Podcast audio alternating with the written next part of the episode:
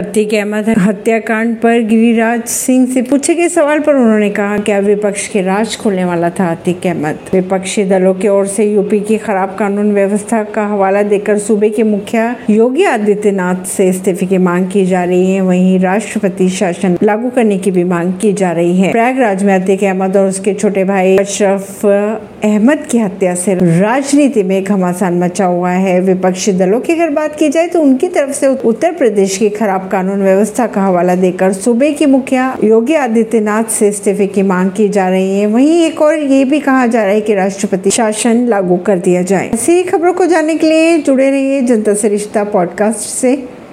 परवीन श्री दिल्ली से।